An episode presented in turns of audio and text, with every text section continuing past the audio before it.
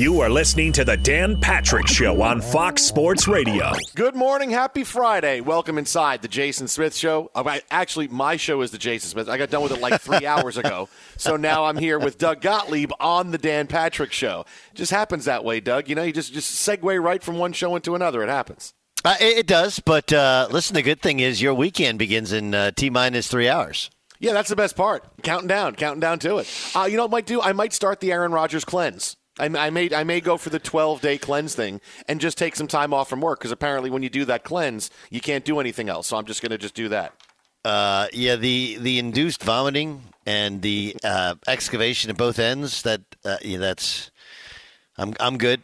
I'm good. I'm good. Oh, by the way, how on brand is that for Aaron Rodgers? Like, like when that story came out and he said, "Yeah, I came off this 12 day cleanse that involves that and and force body movements and and and and medication up your nose and milk and fluids and juices." I'm like, that is completely on. That is the most on brand thing Aaron Rodgers has done in the last year and a half, and that's saying something. Yeah. Wh- wh- where are you from? Chico, California? No, get out of here. No. Uh uh. Uh uh. Yes, I, I'm, I'm waiting for the ayahuasca, the ayahuasca uh, treatment as well. Um, and, and some, some of the other stuff. Yeah, like if you were to line up 50 NFL players and not even provide names and, and just go like, which one of these gentlemen is most likely to go on a 12 day cleanse that involves all of these different things? You, I, I would, I'm not sure there's another guy who would get that. Who'd get that pick? Um, you know, maybe long-haired Tom Brady back, you know, when, when he when he grew the mane long. That would be the only other guy. Yeah, yeah, it would be like the conversation about best wide receiver ever. Like Jerry Rice is at the top, and the next guy is like you know ten miles behind. It's like Aaron Rodgers, maybe Tom Brady, but really Aaron Rodgers is the guy. He's like the only one that would do that. Yep. Yep. Yep. Yep. yep. Uh, big day in the NBA, and we got more on Aaron Rodgers coming up in about 20 minutes. Going to head to Green Bay and get the latest. Got some boots on the ground there, and uh, trying to figure out what is actually next when we could get the Aaron Rodgers decision. But a big night in the NBA tonight. We got James Harden's debut, which we're going to get to coming up later on in the show. Going to play for the Sixers. Finally, we get to see the ramifications of that trade.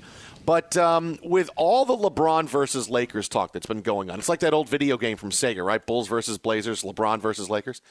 Uh, we saw something last night, Doug, that I know you're really hot on, which is we watched DeMar DeRozan, another incredible night for this guy, another 35 point night. He had 37, 12 in the fourth quarter. Bulls beat the Hawks. He is now the seventh player in NBA history to score 35 points in eight straight games. First time since Harden did it a couple of years ago. He's over 50% from the field.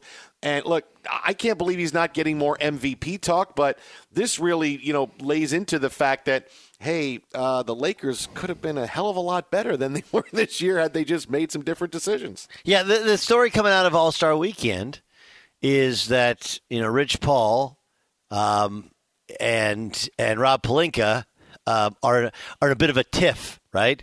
And and if it's Rich Paul, then it's LeBron James, and if it's Rich Paul and LeBron James, it's likely Anthony Davis as well.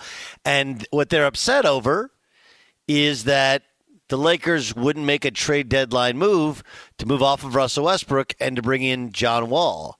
When John Wall is the solution, you got to ask yourself what what what is the problem that John Wall is the solution for, especially considering uh, despite his flaws, Westbrook was a breath of fresh air in DC as opposed to John Wall, and the the Rockets value him so much they're paying him forty million dollars to not play.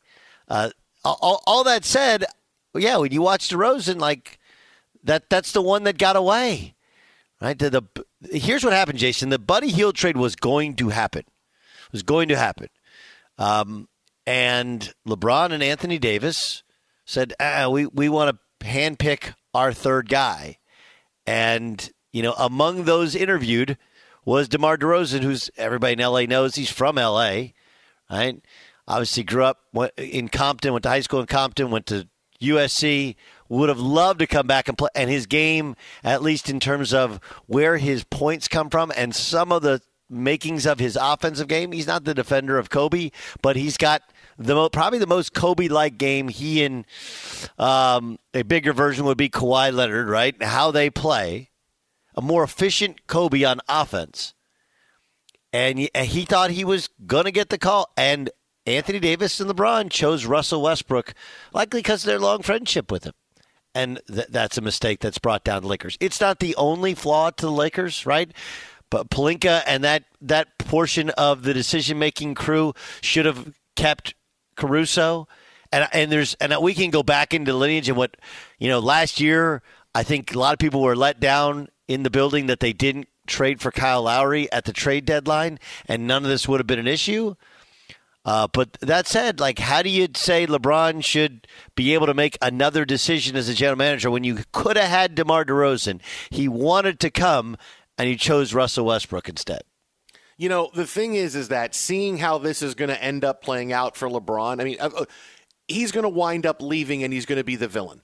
And he, he will be he will be someone who comes to Los Angeles, plays for the Lakers, leaves after winning a championship, and everybody's and fans are to say, "Good, go, go. Because he just he's, he basically he's come in let's redo this team we'll do it in my image all right. We win the title in 2020 that's awesome. But now because of my decisions hey we're really stuck boy you're really stuck. We have no first round draft picks until the Bobby Bonilla tra- uh, the situation is over. So yeah you know what guys? I'm I'm out. I'll see you later. Good luck. I'm gonna go play someplace else with Bronny. I'm, I'm gonna put pressure on Cleveland uh, to trade for me or to re- to sign me in a year and we're gonna play together. Yeah good luck with everything here guys. I'm sorry I blowtorched it everything is gone. But that's that's kind of what it is. And uh, LeBron I, is he's he's never got he's never gotten that hug. He's never gotten that even from the Lakers. Everything has always been at arm's length, and now it's LeBron and Clutch Sports versus the Lakers. And and I I don't know that LeBron's ever, as you said, he's not going to get to make another decision because the Lakers are going to say, you know what, screw this. I think there's a reason why we didn't go after John Wall. We're just not going to do what you say anymore. And LeBron's got to understand that okay, um, try, trying to get in and run the Lakers is I'm, I'm hitting a, a wall now, and now I got to figure out what's next. Yeah, I, I don't. I don't think by most people he'll be viewed as a villain. I just don't think he's ever really viewed as a as a Laker. You know, he plays for the Lakers, but he's not a Laker. Does that does that make sense? Right? It's like um, it's like Austin in is in Texas, but not of Texas. Very very different than the rest of the state. And I think LeBron is is like that. He's eh, maybe the the Chargers are the better analogy.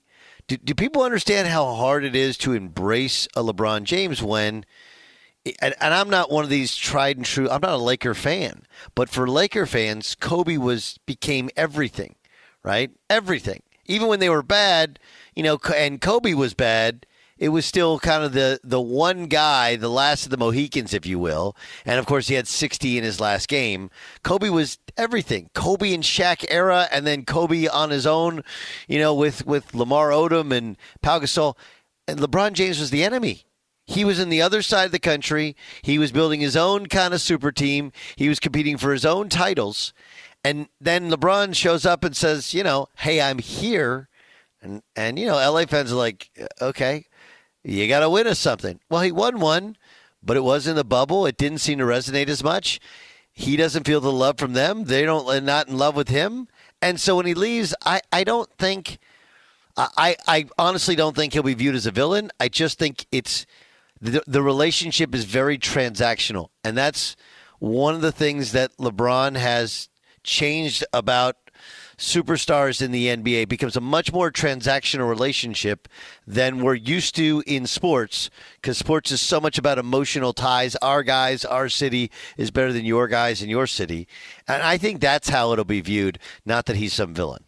Well, I, the the reason the villain is uh, is, is going to happen is because watch how are the Lakers going to get out of this, right? If the Lakers can't get out of this and can't hit hit reset, whether it's you know LeBron is gone and AD is gone, and they can say, okay, hey, we'll trade for Zion, Damian Lillard's going to come. If they can't remake it, and the Lakers get into one of those funks that that last a few seasons, that bitterness towards LeBron is just going to continue to fester. It's going to be look at the mess he he left us. No one's going to blame Rob Pelinka. No one's going to blame the Jeanie Buss. It's going to be look at the mess that he that he left us. And not only that he, as you said, he never was really a Laker. He kind of had that moment when you thought when, when after after Kobe died, and he had that moment in that speech and Mamba out, and I thought, okay, hey, LeBron's becoming a Laker now, but it just never got past that point. Like he came here, not once did he talk about how honored he was to be a and being a Lakers a lifelong dream. And and look the Lakers have had all these big homegrown players that have that have been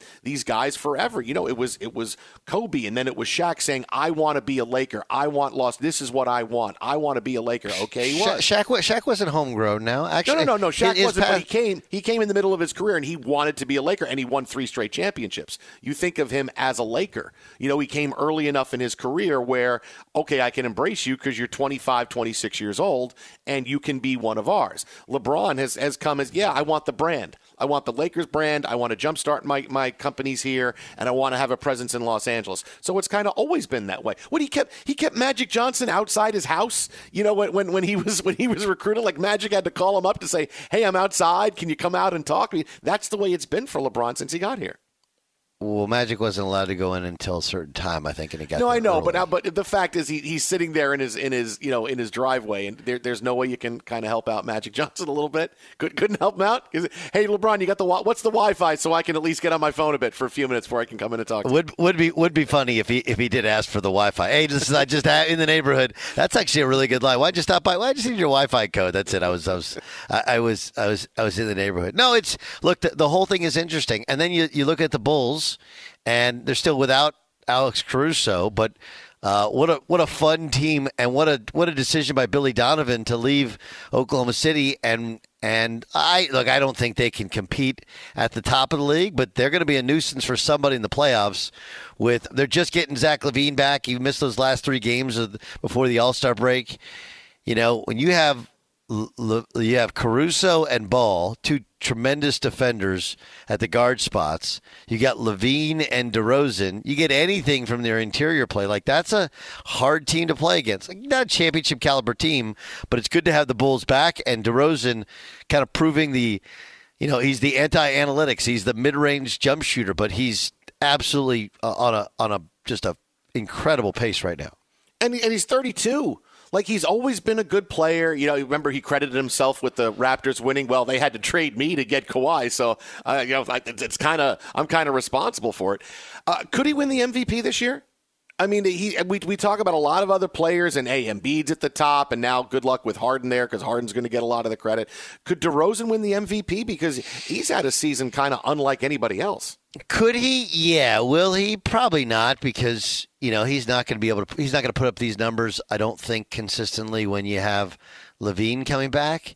And you also have guys like, I mean, like, look, I don't know if Jokic can win it again. He probably should. But what happens is you win it once, and sometimes they get that fatigue over, over you know, voting for you again. And we start, you know, we start, we, we start changing how we look at it. I mean, I, I think Luka could have won it based upon how he's played, but he was out of shape for the first, you know, two months of the season. So I, I don't know how you take that one. But um, could he? Yeah, absolutely. I mean, if they if they continue on this and, and continue to win games, I mean, they're already at I think 39 wins, and their over under for the start of the season was 41 and a half. So they far exceeded anyone's reasonable expectations, and he's a big part of the reason why. Yeah, it's you know the Bulls being back is just a great story right? You know, we, we don't, talk about great stories as much because it's it's hard. It's hard to be compelling about it because you know, hey, this guy's great, okay, and and what else? Well, here's why he's great. Okay, what else do we got? Well, we're to go on to something else. We're to talk about Tom Brady. But the fact that you know, if the look at the teams at the top of the East now, the Bulls, the Heat, the Sixers, the Bulls being this good is like it's like a, a breath of fresh air that eh, you know everybody likes the retro and, and and you know we had the we had the big uh, Michael Jordan documentary you had Last Dance and everybody is still talking about. The memes are still out there for it. And the Bulls haven't really been that relevant in a long time. But the fact they are is now, and, and, here they are at the top of the East, and they should stay there the rest of the way and be a team in the East playoffs that wind up being one of, one of the last teams standing. I mean, that, that's a huge level of interest, and at least a team that you can flock to because they have exciting players, and, and it's it's the, the heritage part of the Bulls. And you know, Jordan's going to say some stuff, and Scottie Pippen's going to say, well, the Bulls are good because it's my, it, it, this is my doing and, and buy my bourbon. So that, that that's kind of the, the really fun part is that the Bulls stepping up is is is the big breath of fresh air the NBA needs just to cut through things a little bit. No question about it. Um, I, I look. I, I think they're good. I think they're fun. And I, you know, I, I do. I, I and it, it does change some of the dynamic getting ready for the playoffs. But to me, it's more every. It's one of those every shot he hits, every game winner, carrying this team with with because that, that's what they wanted what Russell Westbrook for is could you carry the team knowing that LeBron would would miss a couple games, that Anthony Davis would miss a couple games. So, and and just to be clear, I think uh, LeBron's Wi-Fi would be King James, right? Would that be would that be the Wi-Fi password? That would be it. it would be, or just the King. It's just the King, and, and and type it right in. Just the King. Be sure to catch the live edition of the Dan Patrick Show weekdays at 9 a.m. Eastern, 6 a.m. Pacific on Fox Sports Radio and the iHeartRadio app. Fox Sports Radio, happy Friday. Jason Smith, Doug Gottlieb in for Dan and the Danettes today. Got Bill Oram coming up, Lakers insider from the Athletic. LeBron versus the Lakers it just seems to get bigger and bigger every day. Did you play, Doug? Did you play the uh, Bulls versus Blazers and Bulls versus Lakers? The, you know the the big EA Sports games when they first came out. Because I kind of feel like LeBron like, versus was, Lakers should be a game too. It was Lakers versus Celtics in the NBA playoffs. Then it was Lakers versus Bulls in the NBA playoffs. Yes, I played those. Say, played those uh, Sega Genesis games to death. I mean, how about the Blazers had the title of a video game? I mean, just think about that now. The Blazers were in the title of a video game. Amazing. Uh, with us now on the hotline, as I mentioned, Bill Oram, Lakers insider from the Athletic. All right, Bill, just just how bad is LeBron versus the Lakers right now? I mean, I, I thought we were going to talk about Blazers versus Bulls and, and Sega Genesis. Um, oh, we could. we could, hundred percent. You know, I think I think there's a lot of posturing going on, especially from LeBron's side. I don't know that I I'm not convinced that LeBron James you know wants to burn it down. You know, I don't know that he. I'm not convinced that he is angling for a premature exit from the Lakers. I think that there is some some cage rattling going on here, where LeBron just sort sort of wants to recalibrate the power dynamic and remind the Lakers that even though he signed a four year contract when he initially signed here, that he uh, signed a contract extension, that he has every reason to play the rest of his days out in Los Angeles um, that he doesn't have to, and it's not a, it's not just a foregone conclusion, and that you know if you want to have the, the the privilege of employing LeBron James, you can't waste that gift. And you know if you're LeBron, you're 37 years old, you're playing as well as anybody ever has at that age, playing at an MVP level, uh, truly, and um, and you're not getting results. You're looking around and seeing that you've you know basically had three losing seasons in four years, um, and that's just not good enough. Uh, yeah, but I mean, I, I, I think that's what he's doing. He's leveraging the Lakers, right? But this whole like Bronny thing, B- Bill, I, I saw Bronny play against Harvard Westlake in the game they lost. He, he's a nice player. He scored four points. Like he's, what are we doing here? Like this is, it, it's bad enough. Yeah. Dwyane Wade bought into the Utah Jazz so his son can play on their G League team, which stinks. But for Bronny to go like, I'm going to leverage my uh, an NBA team based upon my son who doesn't feel like he's going to be a pro in a couple years, right? He may end up being an NBA player, but not for a. It's going to take a little bit of time. Like, I, I don't, I, I, don't understand that move. Uh, you know, I, I just don't.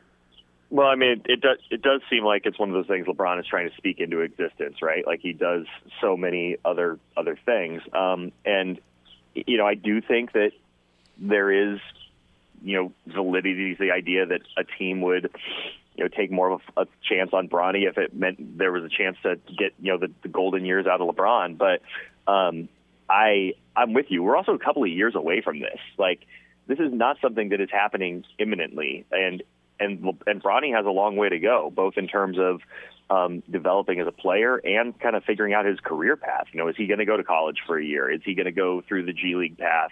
Is he good enough to go the G League path? I mean, we're those a lot of those guys who go the G League Ignite route are, are you know are you know bona fide first round picks. Um, I mean, I guess that's one way LeBron could play with Bronny, right? Bronny play and he could play with him sooner. Bronny plays in, for the G League Ignite in two years, and LeBron drops down and plays in the G League. I mean, he dominate the G League. I'm being facetious in case that wasn't clear. this to me looks like the, uh, the the the off court version of a LeBron James heat check. Let's see how my let's see how re, how big my power really is that I can speak it into existence that I could play with Bronny. Because because I, I look at this bill as he's really trying to leverage the Cavs right now. Like eventually I want to go back home, right? I want to finish there. I don't want to finish here. So this whole thing in, in the in, in the All Star weekend of hey, I'm never closing the door. I'm just a kid from Akron. Uh, I could see myself going back there, and I want to play my last year with Bronny. Like I think that's him saying, hey, you have a couple of years. We're going to make this happen because that's that's how we're going to finish. Me and Cleveland with Bronny, and that's what it's going to be. But I mean, are we convinced that the Cavaliers are going to want LeBron? In no, they don't when want him. 39, they're on a great path as it is. They've got five young core pieces who look like they can be a contender as it is. When you when you sign LeBron James, everything as we're seeing as we're seeing becomes about LeBron James, and you know, and that works when you're the Lakers and you are completely moribund and you have you have nothing going for you and you've missed the playoffs six straight years. I mean, the Cavs are an ascendant team in the Eastern Conference. Um, you know, they are a contender right now. Uh, to say nothing of where they might be in you know two years when LeBron's a free agent. So, um, or, or in a year when LeBron's a free agent. So, you know, it might be a lot of a lot of posturing for nothing. I mean, you know, it, there there there are teams that would absolutely you know sell a um, an appendage to get LeBron at 38, 39 years old because they don't have anything else going for him. Uh, that will not be the Cavaliers in 2023 or 24. Bill, let, let, let, let's discuss the current state of the Lakers. And yes, that's a year and a half in the future, but part of it speaks to uh, the the discontent with Rob Pelinka, right? With with with, with Rich Paul. I'm led to believe, and you're the insider, you know way more. I'm led to believe that a lot of this comes back from last year's trade deadline when they didn't go out and get Kyle Lowry. And the feeling is none of this would have ever been an issue had they just simply, you know, moved off of Talen Horton Tucker last year and gotten Kyle Lowry. Is it that, or is it that the Lakers are pushing back because Westbrook was the choice when the Buddy Hield done deal was already done? Yeah, I mean, listen, I think it's I think it's a little bit folly to say that that Rob Pelinka, you know, was overruled on the on the Russell Westbrook trade or something like that. I mean, Rob Pelinka also wanted to trade for Russell Westbrook. Like he was also on board with that deal. You know, you would ha- I I just remain completely unconvinced that Rob was simply doing LeBron's bidding. I think LeBron wanted I had no LeBron wanted that deal done, but it wasn't just Rob, you know, moving out of the way and letting Rich Paul, um, you know, move the pieces around. So, um, you know, Rob also wanted Russell Westbrook, but you're you're right. I mean, like the, the discontent, you know, it, it's it's it's a bigger it's it's been a longer runway than just this, you know, than just the trade deadline or just this season, because really the the one thing that Rob Pelinka has done right, like, you know, I mean, the one primary thing he's done right is you know, push his chips all in and get Anthony Davis, and that led to a championship in 2020. You know, obviously they they put the right pieces around that team. But in terms of big moves, you know, you, you, you deconstruct that that championship team and build a team that doesn't get out of the first round. Now, granted, injuries played a huge role in that. Um, and then you you don't improve that team. You know, at the trade deadline when there was a real opportunity to go out and get a third, real you know, kind of killer, you know. I mean, in Kyle Lowry, the fact that that deal was even in place for the pieces that the Lakers would have had to uh, send to Toronto kind of remains baffling. I mean, they were going to get that deal done for Dennis Schroeder, who left in free agency, Talen Horton Tucker, who's underperformed, and Kentavious Caldwell Pope, who they basically, you know, I think undervalued, but just threw in threw into the Russell Westbrook trade. So, um, you know that that that remains probably one of the bigger blunders of of Pelinka's uh, tenure. And you're right because of everything that has led to. You know, you don't need to go out and get that third playmaker. You don't need to go out and get that third star. Um, you have a you know a gritty you know sort of um, culture sort of setting point guard in Kyle Lowry, who's going to do, who's going to be a great fit next to LeBron, is going to be great for Anthony Davis, and instead you valued, you know, 20 year old Talen Horton Tucker when you have otherwise completely uh, not valued, you know, future assets at all. So it was totally antithetical to the way they have built their roster and sort of you know forged their identity as a front office. And it has to be sort of you know it has to it has to go back to the fact a little bit. I mean that that is a clutch client, right? Like you know it, it gets framed a lot that that the Lakers chose Talen Horton Tucker over Alex Caruso, but part of the reason you know that they you know they valued Talen Horton Tucker so much was that they undervalued Alex Caruso, right? Like they they they made Alex Caruso an offer before they signed Talen Horton Tucker. It was just a low ball offer, and in large part that's because you know the powers that be, whether that's Rob Pelinka, Kurt Rambis, and uh, and then also Rich Paul in their ear, are are, are saying, hey, we, we, we can do just fine on the open market and, and replicate what Caruso does, whether that's in part um, Kendrick Kendrick, uh, Kendrick Nunn, but also primarily Talen Horton Tucker, who was getting you know was getting um, blown up a lot by by Rich Paul, and he just obviously hasn't been that guy yet. Lakers insider Bill Oram with us here, Fox Sports Radio, Jason Smith, Doug Gottlieb. So when, when we get to the end of the season, and there's been a lot of debate on the Lakers with with as far as what their future is with the big three. LeBron James, oh maybe they should try to trade him. AD, maybe they should try to trade him. Russell Westbrook, oh we got to trade him. What happens at the end of this? Are they all are all three of them Lakers next year? Are two of them Lakers next year? Is one of them Lakers next year? What is it? I, I think I think it's still LeBron and AD. I'm you know. I, you know how how they get rid of Russell Westbrook, I am not sure. Um, you know whether it's you know finding a trade partner. If it is, I, I don't think you. I don't think you. I don't think you can stretch that contract. I think you take the hit over one year if you if you end up keeping him. But I don't think Russell Westbrook is a is is is on the team next year. He's certainly not playing member of the team next year, uh, barring something really dramatic unfolding over these final 24 games. But you know, the LeBron and Anthony Davis connection has been so good, um, and it did yield a championship. And I think you know you're kind of in this. This is kind of this is kind of the the the, way you have formed your team, and you you've had some bad injury luck, obviously, and that seems to follow Anthony Davis, and that is just a, a mammoth risk with him. But you've seen it when they are healthy that they can, you know, that they can beat anybody, especially when the, the, the roster is built out smartly around them. And I think that's probably your still your clearest path to a championship. But if you don't trade Russell Westbrook, or you know, I, that really hinders your ability to build a roster around those two guys that can contend. And if but you still have Anthony Davis under contract for three more years, and I, I don't think that you you pull a panic move and trade him um, just to get out of your your Russell Westbrook uh, conundrum. So I, I think that this is still Anthony Davis and LeBron James next year, uh, but they're going to have to find a way off of Russell Westbrook. Uh, okay, so this this year, uh, and and by the way, does Frank survive to next year? Like, what has to happen for Frank to survive for, for next year? Yeah, that's a tough. That's a much tougher one because remember he's only on. He's he's he's on, he has one year left on his contract, and that was the the the one year extension the Lakers gave him in the offseason, sort of a backhanded compliment of, you know, thanks for the championship. Uh, you know, we don't want you to be a lame duck. Uh, so here's here's a one year extension. Well, so now he's set up to be a lame duck again next year after you know two real you know really discouraging years. Um, if I'm Frank Vogel, I'm not coming back next year without a multi year contract extension and if I'm the Lakers, I mean, you honestly rightly could say the results haven't been there for a multi-year contract extension uh, since the championship. So I don't know where that leaves them, and that is where we've seen a lot of coaches and and teams part ways. And you know, I know Frank loves being a, a, a Laker. I, he loves, you know, he, he's man. I think he's kind of navigated the the you know the the, the um, unorthodox front office, you know, pretty pretty savvily. Um, but I, I do I do feel like this is kind of on the path toward a divorce just because it doesn't it doesn't I don't it doesn't seem like either side is going to get what they want when they sit down in the off season. He's on Twitter at Bill Oram. That's at Bill Oram, Lakers insider for the Athletic. Bill, appreciate your time. And uh, if I get that Bulls versus Lakers or Bulls versus Blazers game going on, I'll, I'll invite you because Doug and I like to play games too. So we'll we'll get we'll get a big uh, uh, tournament going. My mom donated mine. I found this out like three Thanksgivings ago. She took the, the Genesis and Blazers versus Bulls to like Goodwill. Dude, dude you know what you could get for that on eBay?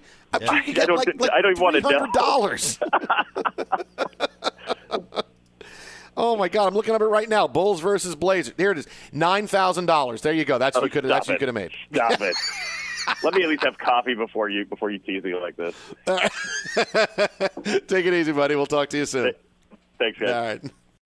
With us now on the hotline, he's on Twitter at John Middlekauff. That is at John Middlekauff, former NFL scout with the Eagles, host of the Three and Out podcast on the Volume Sports. You hear him on the Dan Patrick Show, Fox Sports Radio here all the time.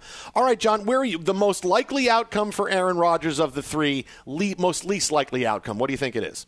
Yeah, I would have said uh, before the season and mid-season, even when it was going well, he was. It was his last year in Green Bay you know, goodbye swan song, MVP, number one seed, and they lost, and you're like, ah. Uh, and the way he's kind of acted, it does feel like the chances of him going back are pretty strong. I disagree, Doug, that if he wanted out, like if he went NBA, like you have to trade me, I do think they would trade him, just because his value is so sky high. What, what are you going to do? You know, if he doesn't want to be there, but it, he's not giving off those vibes right now. You know, Russell Wilson kind of gives off those vibes, but I'll give Aaron credit on this. Unlike Russell, Aaron for the last 12 months, you know, maybe not 12 months, but since the season started, has been pretty open with where he stands and the way he's talked. And I watched Gutekunst's press conference well a couple days ago. It does feel, and I, Gutekunst deserves a lot of credit on this. Their relationship is pretty good. We know how good the uh, the coach, how much Aaron likes Lafleur, but I think he Gutekunst deserves a lot of credit for figuring out a way because they don't teach you that in scout school. You you either have know how to deal with people or you don't. Uh, and especially Aaron, let's face it, it's a little different. But Gutekunst to me deserves a lot of credit for just figuring out kissing his butt's probably the wrong way to put it, but just you know placating to him a little. Well, I'm creating a relationship there. It, it, there has to be some. By the way, you working on a cold there, bud? Is that what's, yeah, what's the going head, the head, the the cold is out of retirement. It's like Eric Weddle. It's back now. You know. Yeah, yeah. Oh. Well, I mean, you know, that's one of the problems of playing golf every single day. That's like you're gonna at some point you're gonna run into weather. John Middlekauff, three and out, uh, former NFL scout, former assistant in college as well. Okay, so are you now of the camp that he's that he's staying? That he's to get a new contract? Uh, I mean, I think it's pretty likely that he stays. I, I you know, I, I would have said it was like he's good as gone. Now I feel like 50-50. It's either he goes to Denver or he stays in Green Bay. I mean, ultimately, from a football perspective, and I think the more he realizes this, they'll do whatever it takes and they'll keep winning. And the division stinks. How would Green Bay not be a 12-win team next year? I mean, they're they're going to be one of the best teams in the league. I, we I, we can't just say that about Denver. Everyone's like, oh, he'll be so good in Denver. They haven't won in forever. They have a first-time head coach, and I know it's Aaron's guy, but you know you can win in Green Bay because if Aaron comes back, that means Davante's coming back. They'll sign some contracts, they'll move some money around, and they'll add to the team. Are they really that close to being a championship team? And we watched them with home field this year. They couldn't score against the Niners. They had a home playoff game last year. They didn't get enough done on offense. They still have a long ways to go. I mean, we, we have this image of, of, of the Packers. Oh, boy, they're right there. But are they really right there? Well, I think their problem is they're actually better suited to play on the road in the playoffs than at home Yep. because, you know, in January it's it's negative ten and it's just freezing cold, and their best attribute is their quarterback and their wide receiver, and it's just, you know, if that game was in San Francisco or Levi Stadium in round two, it would have been much harder for the Niners to win that game. Now, obviously, the Niners would have been better on offense, but the Green Bay would have been dramatically better on offense.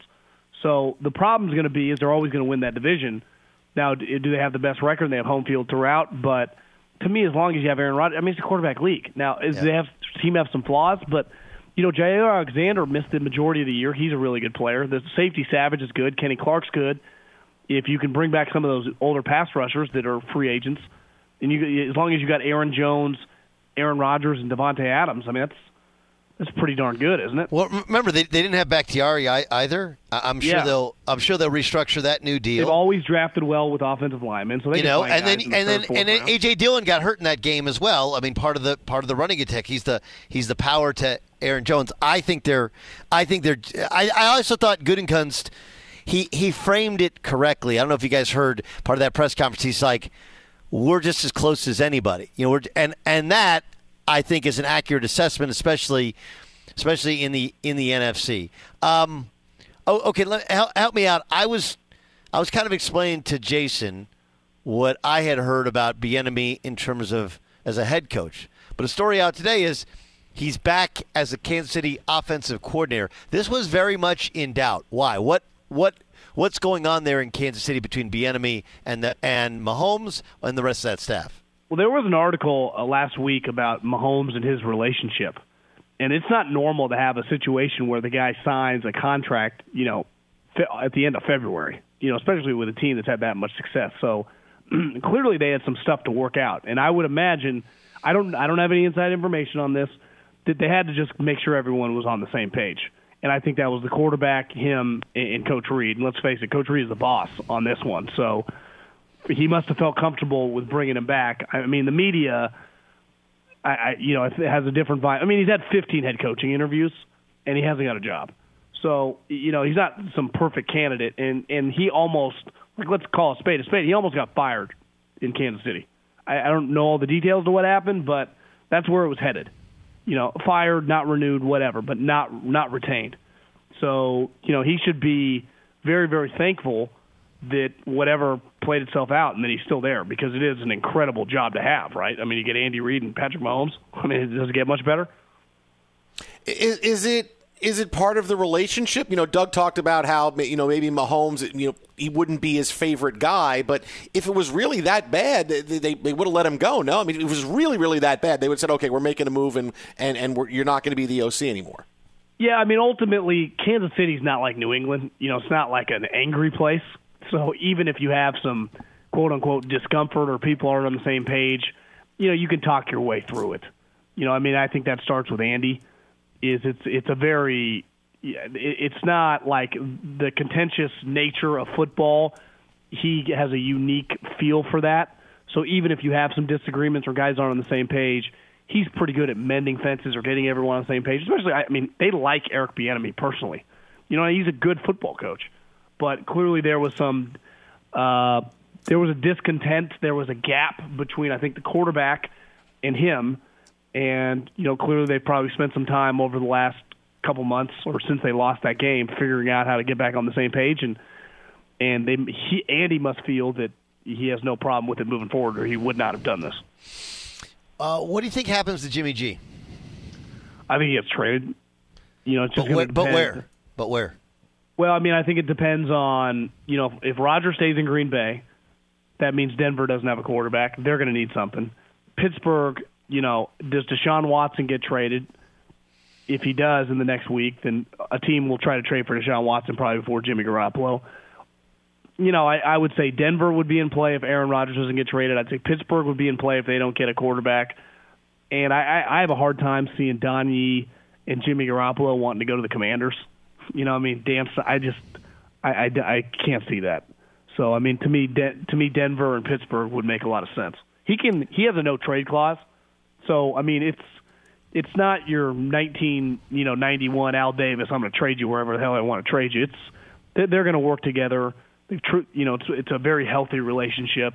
So they're going to try to, but ultimately someone's going to have to want them. You know, and I know Schefter said on the PFF podcast. I think part of it is I bet Kyle is like I just don't want to give this guy away.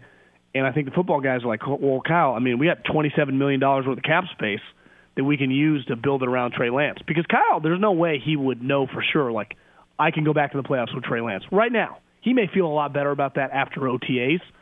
But for the last four months, once the season started, beside two games that Trey Lance started, Kyle, you're not developing guys during NFL season, especially when your head coach is the offensive coordinator.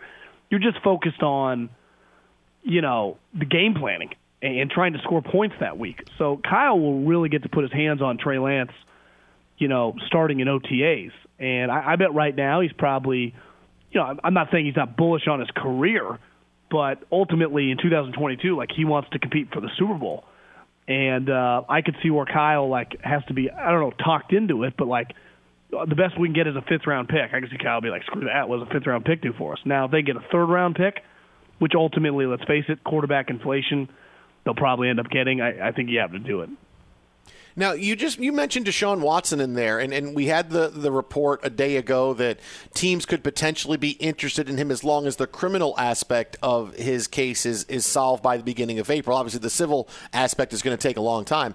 Are teams really in on Deshaun Watson? Like like, hey, we're, we're monitoring this and we're going to pounce on him. Are, are, they really thinking he's like option A for us right now?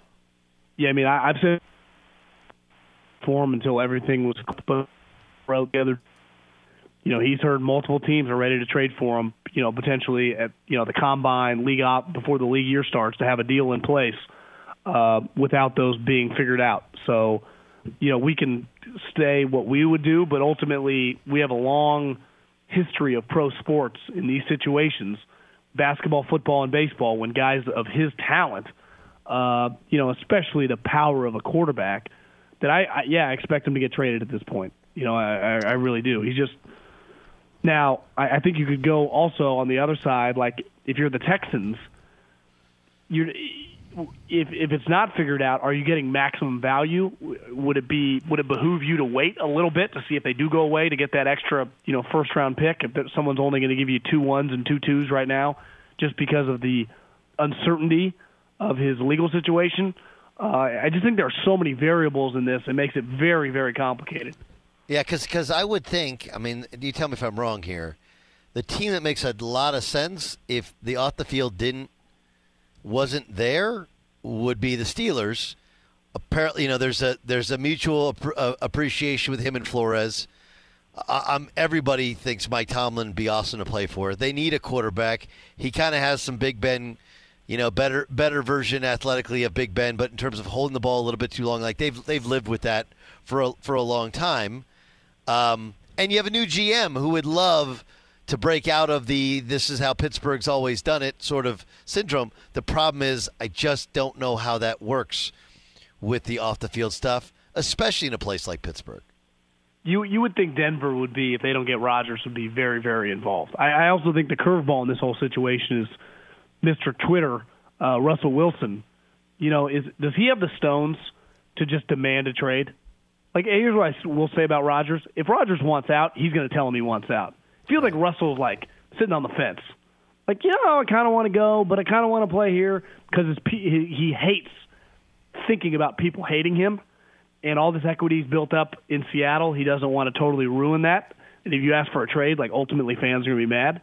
But, you know, eventually, if he wants out, he's going to have to tell him because under no circumstances are they going to trade him. But if he demands a trade, you know, you could just you could argue that you know, they bought low, they got 10 years out of them.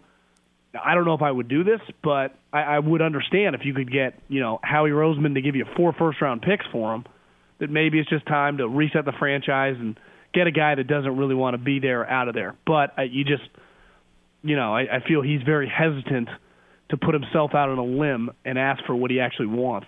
J- J- Jason, excuse me for one sec. Uh, see, I, I think I agree with you, but I think if we compare Seattle and Green Bay, right, the difference is, as you pointed out, Green Bay is right there, right there in any discussion, and they're far and away the best team in that division. Whereas Seattle, not close to being right there, and you know, even with all the flaws of Arizona, Arizona won 10 games this year, was in the playoffs. The Rams won the Super Bowl. San Francisco almost went to and, and won the Super Bowl. Like, I, I know that people don't judge their current situation based upon their division. Most quarterbacks don't. They're, they're, those guys think they're good enough that if I'm healthy, we're going to be fine.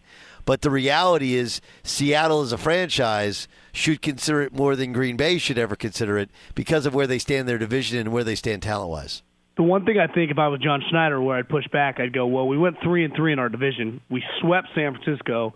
We beat the living, you know what, out of Arizona week 18 when they had to win to win the division. We killed them. When you know we lost some games when Russell missed with his messed up finger. You know, Rashaad Penny at the end of the year, I think he was the leading rusher in December. Now that was a short sample size, but so if we get a running game, we got some receivers. Now the defense, I mean, we got a new defensive staff and it's never going to be what it once was. But if Russell is playing at a Pro Bowl level, we can compete because we can hang with everyone in the division. And we can, ha- their problem always is they lose these games to like the Lions and, and like the Jags. Like they, they lose random games. They actually, to me, they play pretty well in the division. But uh, you know, overall, yeah, are they uh, talent-wise, top to bottom, as good as some of these other teams in the playoffs? Probably not. And they just don't have the wiggle room because they don't have the picks and cap-wise, they're kind of screwed up. Um, but to me, if Russell Wilson is playing at an elite level, I mean, I, I've just seen him so many times live over the years playing the Niners, and I watch so much NFC West football. I always take them seriously if if Russell's humming. He's on Twitter at John Middlekauff. That is at John Middlekauff, host of the Three and Out podcast on Volume Sports. John, as always, thanks for taking your time with us here on Fox. We'll talk to you soon. Enjoy, fellas. See you. Fox Sports Radio has the best sports talk lineup in the nation. Catch all of our shows at foxsportsradio.com. And within the iHeartRadio app, search FSR to listen live. Hello, welcome inside hour two of the Dan Patrick Show here on Fox Sports Radio. Jason Smith, Doug Gottlieb in for Dan and the Danettes today.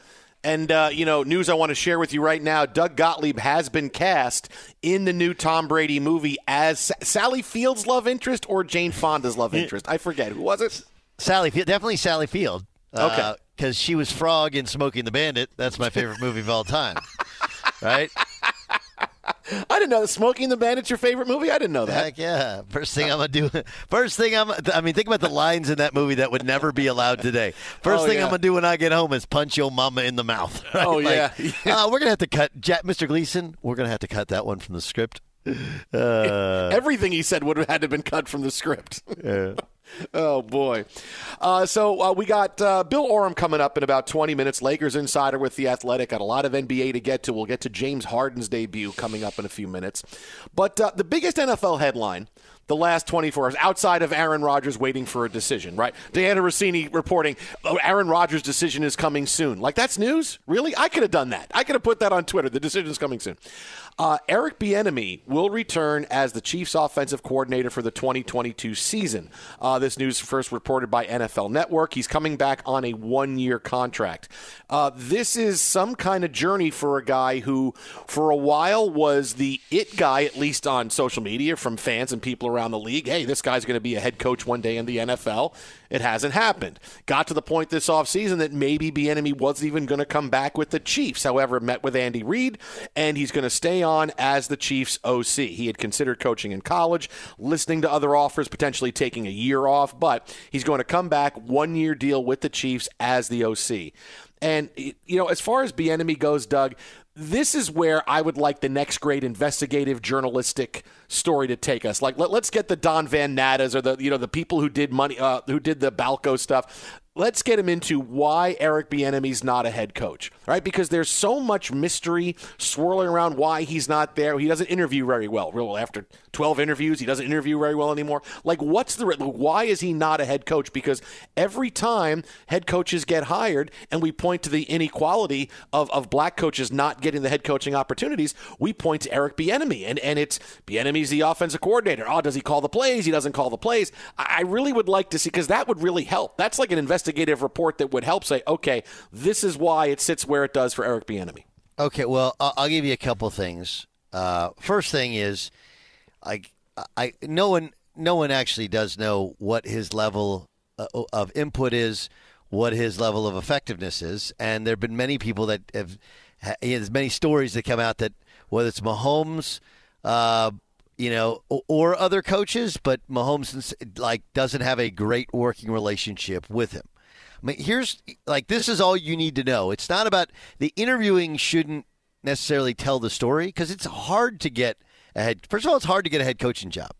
Like I, I hope people understand. Like they're not just given to people. Um, what's why am I blanking? He just got fired for the Denver Broncos.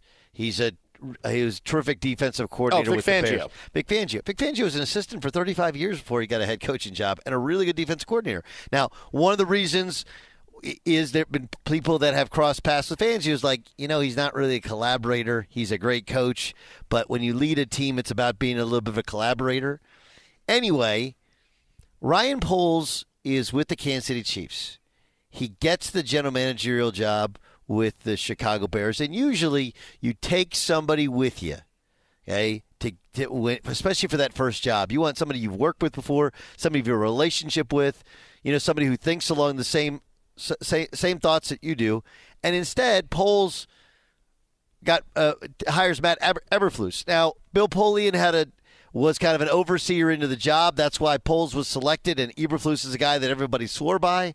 But look, look at what happened with the Giants, right? You have uh, Brian Daboll was the guy who who fixed Josh Allen.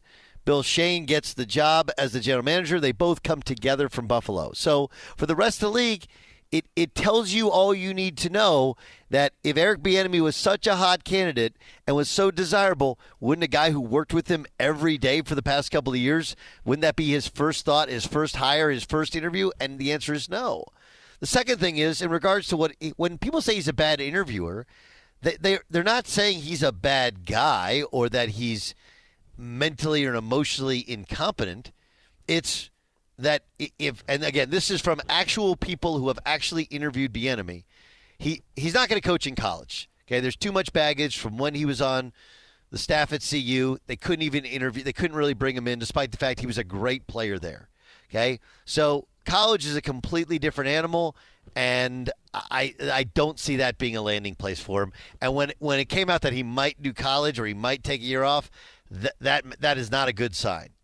Okay. Second thing is keep in mind it's not like he has some schlum job. Offensive coordinator pays seven figures. Okay, and he's got two of the most talented weapons with one of the most talented quarterbacks, and Andy Reid has been a kingmaker for years. The questions about how well they get along are, but the big thing is when he's interviewed, there just hasn't been any meat, anything, any there there. Like these guys, they go in for interviews. You, you gotta, you gotta really invest in the process. And eh, who who do you like? Who do we have? How do you want to change? What is the plan? Who would you hire? Who would you draft? Who would your free agents be? Like it's an all encompassing instead of what I was told was a very, very bland look at what it would be like. And I talked to three people who have interviewed him for three different jobs, and they've all said similar to the same thing. I, I came in not knowing if I would like him or love him or whatever, if he could, and I liked him a lot more than I probably thought I would have. Uh, it wasn't about personality, but one, you, no one's able to identify exactly what he does in Kansas City. But not calling plays does not mean you can't be a head coach. Nobody actually cares, right? It's can you make everybody work together? Do you have a vision and a plan? But the big thing that was missing is some sort of substance to the plan, to the vision, who he'd hire, how he'd play, what our team would look like, where you could close your eyes and just feel it, taste it, sense it. And they all said kind of the same thing, like not not really comparable to some of the other guys that we we interviewed. That's it. See, I, I, I can't help but think there's something we're not being told because just take let me take two of the points you just brought up right there. First, the interviews. I can get that that maybe the first two or three interviews that all right maybe Eric Bieniemy didn't really wow and I got to go back and figure out okay what do I need to do to interview? Because you would think somebody I want to be a head coach boy I've heard my interviews aren't good. So aren't you going to work on them? And the guys I think had about 15 interviews to be a head coach. So I got to think by now if the guy really wants to be a head coach he understands what he has to do in an interview to to wow people. I mean just like anybody else. Look when I was when I was younger going out for my first jobs and you know I, I, all right how do I what am I supposed to do? Am I supposed to come across as, as as ready to take on the world? Am I supposed to come across as being cool and detached? Like how how do I do it? And you know, there's a way to figure out just being yourself in the interview. So I got to think after you know seven or eight, like the last five or six had to go somewhat smoothly. But the other part is that if it was so bad and and and there's red flags for Bieniemy, why is he back again? If it was so bad with Mahomes, if he doesn't get along with Mahomes and all these things are happening and the offense is having issues in the playoffs, why is he back for another year as the OC? I, I don't think Andy Reid's going to. Well, I really got to help him out, and he's just going to sit around and not do anything. I'm going to get him paid for a year. I, I, I got to think there's something else going on. We're, we're, we're, not being told about why he's not there, and and the whole thing with Bieniemy is kind of shrouded in mystery. You would think at some point, as, as you said, you'd be able for teams to know, okay, what's Eric Bieniemy's role with the team? What actually happened? You can you can probably figure that out at some point if you do enough digging. How involved is he with the game plan? How involved is he not? But in the end, guys like Joe Judge get opportunities who are special teams coaches. And all right, we he doesn't call offensive plays, defensive plays, but this is what we're going to do. We're going to hire him. I, I just can't help but think that boy, there's there's just still too much mystery around the story. Where now there should be more meat on the bone here, where we should know, okay, this is why so and so's not getting the opportunity that he is. You, you don't you don't do that. No, nobody nobody does that. And and and honestly, people don't want to know the truth. But but you don't. I, I'm I just. I, I think that Ryan Poles not taking him with him tells you what you need to tells you what you need to know. It just does. It just says not not a dude, you know. It's, people people tell you with their actions. They don't have to tell you with their words. And and if that gets out, everybody gets eviscerated. If you say that he's not, you know, he you know he doesn't he doesn't give substance, then there's going to be a racial connotation to it. There's not. It's just not. I, am sure there are lots of people who have interviewed him and wanted to hire Eric Bieniemy, but you know, like this. This has been my my pushback with people who call it. It's like uh, ask why Joe Judge? Well, because because John Mara worships the ground that Bill Belichick walks on, and when Bill Belichick says Joe Judge is a head coach, he's he's a John Harbaugh type, and a, a special teams coach that can motivate the whole team then John Mar that's and it's the same reason that John Mara wanted to interview Brian Flores. You know, plus he's a Boston College guy, and Brian Flores is a Boston College guy, and he was intrigued by him and might have wanted to hire him, but he hired a general manager that had a different plan. So I think there's a lot that goes into uh, wh- who gets a head coaching job. A lot of times it's you got to be from the same kind of football family and have a relationship there. And what's happened with guys who have had relationships with the Chiefs and with that organization, they have not hired him. And so that's kind of, it feels like a warning sign to the rest of the league. I don't think you're ever going to get the, this is why he's not. I'm telling you why. I'm telling you the exact reason why. I'm telling you why he didn't get a couple of the jobs. It was that in comparison to who they hired and who became a finalist, it wasn't close in terms of the vision for the team. That's it. It it's just that you interview. This has been my argument with the. That's why the Rooney Rule, uh, again, in theory, is a is a really smart rule. It's to get more people of that are not of your circle in front of general managers in front of it's it's one of they also have a minority coaching position again get more people of color in front of decision makers where it's not just for the decision makers to create a relationship that's part of it but also so that everybody gets you've interviewed before you can get feedback. What do i need to do better?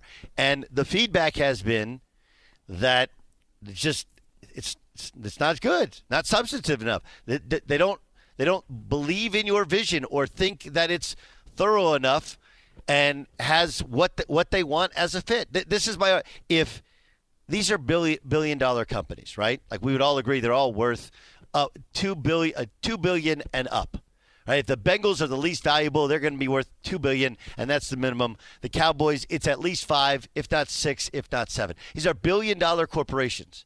If you think for one second that anything matters more than winning to somebody who's because if you're a general manager or you're uh, president of football operations, your career revolves around one thing. Does the head coach that I hire is he going to win me football games? Because if he wins, then I get paid and I get to keep my job and I don't have to move my family and I don't have we don't have to change schools. Nothing changes. We just make more money and we stay longer. That's all we want. And the owners, all they want is to make money, and they make money by winning games. That's it. So if you think at any time they go, well, you know, we could win more with this guy, but he's black, so we're going to win more with this guy. No, it's not.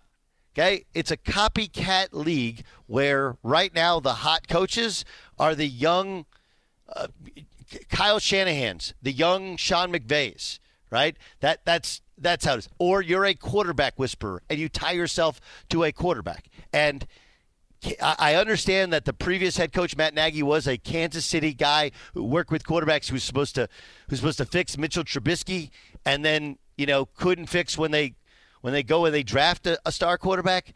But if Ryan Poles thought the answer to the quarterback problems of the Chicago Bears resided in Eric Bieniemy because of his work with Pat Mahomes, he'd be the head coach of the Chicago Bears right now. He's not. It tells you all you need to know. Well, and you talk about winning. Sometimes you got to lose if you want to keep your job too, right? Sometimes, sometimes you got got to lose games. You mentioned Brian Flores, got to lose games. You want to keep your job. You want to stay around here, got to lose. Got to lose. Got to tank. Got to get that. Twitter at How About a Fresca, Doug at Gottlieb Show. Uh, we'll have more on the NFL coming up later on this hour. Uh, look, a lot of big stuff going on today.